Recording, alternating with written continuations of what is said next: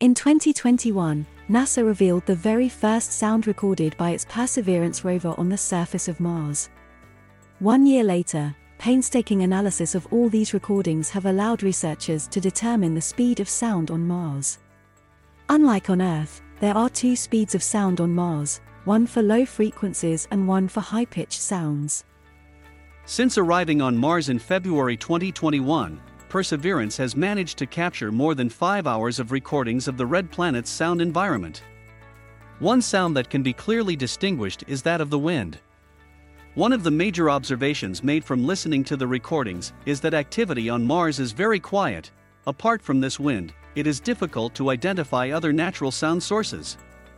An international team of scientists, led by French researcher Paul Sabatier and including scientists from France's C N R S, has just published an analysis of these sounds in the journal Nature. They were particularly interested in sounds generated by the rover, including shock waves from the impact of its laser on rocks. Their work indicates that the speed of sound is lower on Mars than on Earth, about two hundred forty meters per second on Mars, compared to three hundred forty meters per second here.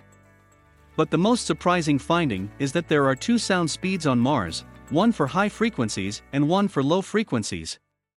Another finding they made is that sound attenuation is stronger there, especially high frequencies, which can be lost very quickly, even at short distances, unlike lower frequencies. This means, for example, that it would be very difficult for two people only a few meters apart to hear each other.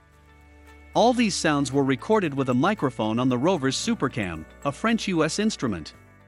In the future, other rovers equipped with this type of microphone could help scientists better understand planetary atmospheres on Mars and elsewhere.